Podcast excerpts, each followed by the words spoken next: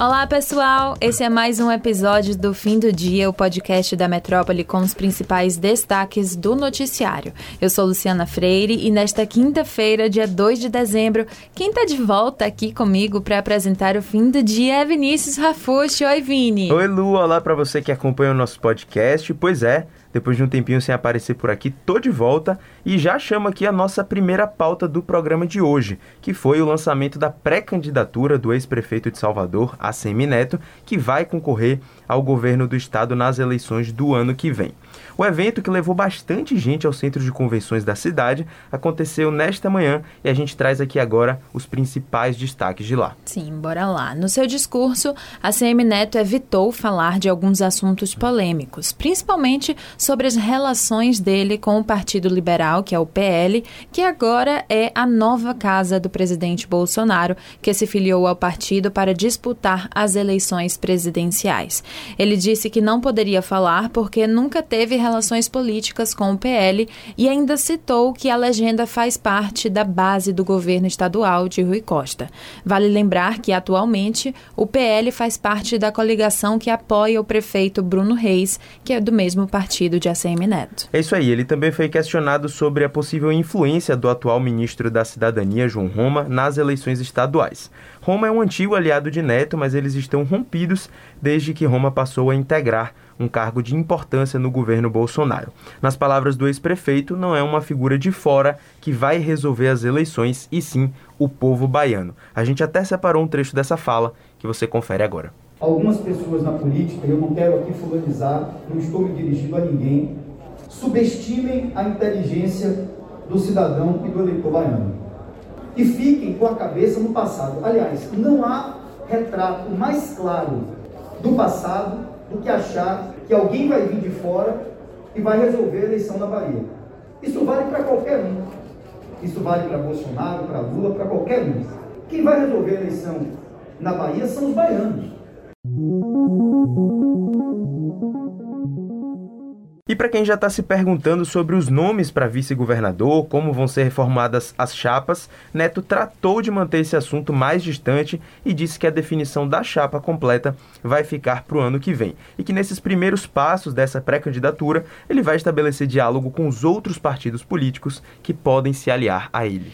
Olha, e o que não faltou durante o evento foram elogios por parte de outros políticos à carreira de Neto. O ex-ministro da Saúde, Henrique Mandetta, participou do evento e, apesar de desviar sobre as perguntas relacionadas à sua possível candidatura à presidência no ano que vem, que perdeu força nos últimos dias, Mandetta elogiou o Neto e disse que ele é a alma da Bahia. É, enquanto isso, Luciano Bivar, que é o presidente do PSL e a partir do ano que vem vai assumir a presidência do novo partido, que é a União Brasil, classificou Neto como uma referência e ainda ressaltou o papel dentro da política brasileira da linhagem dos Magalhães, como ele mesmo se referiu à família de ACM.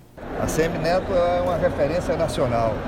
Eu acho que a Bahia, mais do que nunca, é abençoada de ter essa linhagem dos Magalhães e agora com a ACM Neto, eu acho que a gente só tende realmente a dar uma referência ao Brasil, dar um exemplo de administração, de postura e de serenidade.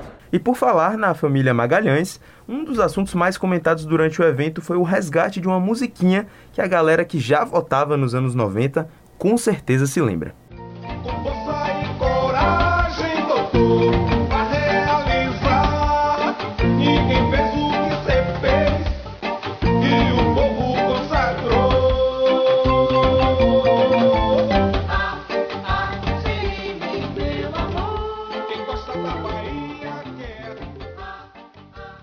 Mas o neto de Antônio Carlos Magalhães, ACM Neto, resolveu retomar o tema do jingle oficial de sua campanha ao governo do estado.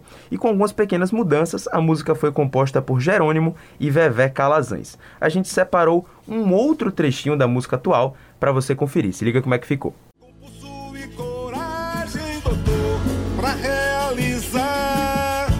fazer pela Bahia o que fez por Salvador.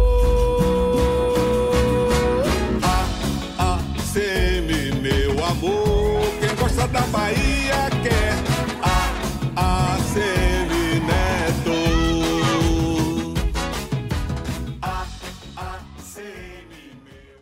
Agora, para todo elogio também vieram as críticas. Esse assunto do Dingo, inclusive, foi um motivo de crítica do Partido dos Trabalhadores, o PT, que é um partido de oposição a Semineto, e o presidente da legenda na Bahia, Éden Valadares, classificou que, ao trazer esse jingle de volta do avô, a Semineto está reafirmando sua posição como um representante do passado, da velha política e do mandonismo mais arcaico e retrógrado. Isso, como eu falei, nas palavras de Éden Valadares, que é o presidente do PT da legenda aqui na Bahia.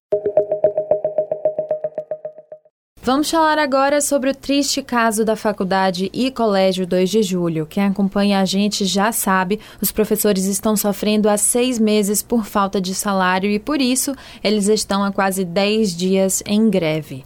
O diretor-geral da Fundação 2 de Julho, Marcos Baruch, não resistiu à pressão dos docentes e renunciou ao cargo nesta quinta-feira, dia 2 de dezembro. Mas ainda não tem uma definição de quem vai substituí-lo. Maria das Graças Fraga Maia, que é da direção acadêmica, também pediu dispensa do posto. Pois é, a partir de agora o comitê trabalha para escolher uma pessoa para representar a administração da faculdade e do Colégio 2 de Julho em Salvador. Com essa mudança, o vice-presidente disse que tem o desejo de reerguer a imagem da fundação, que está envolvida em uma série de polêmicas, como é esse caso do não pagamento de salários e também o não cumprimento dos direitos trabalhistas. A edição desta quinta do Jornal da Metrópole traz uma reportagem lá nas páginas 6 e 7 que expõe as manobras obscuras utilizadas pela Faculdade 2 de Julho para se manter em funcionamento. E entre essas acusações que são citadas no jornal, tem uma referente a uma suposta suposta ilegalidade no corpo jurídico da fundação. De acordo com uma denúncia feita pela Ordem dos Advogados do Brasil daqui da Bahia, pelos professores, a advogada Maria Rapoldi estaria atuando como assessora jurídica da instituição, mesmo estando suspensa pelo órgão desde 2018. Ou seja, ela não poderia advogar e qualquer ato dela é considerado nulo. Diante das evidências confirmadas pelos sistemas da OAB, Maria foi afastada da instituição nesta quinta. Nós vamos continuar acompanhando os desdobramentos, bem como o futuro da instituição e dos seus alunos. Na noite passada aconteceu mais uma morte no bairro da Barra, aqui em Salvador.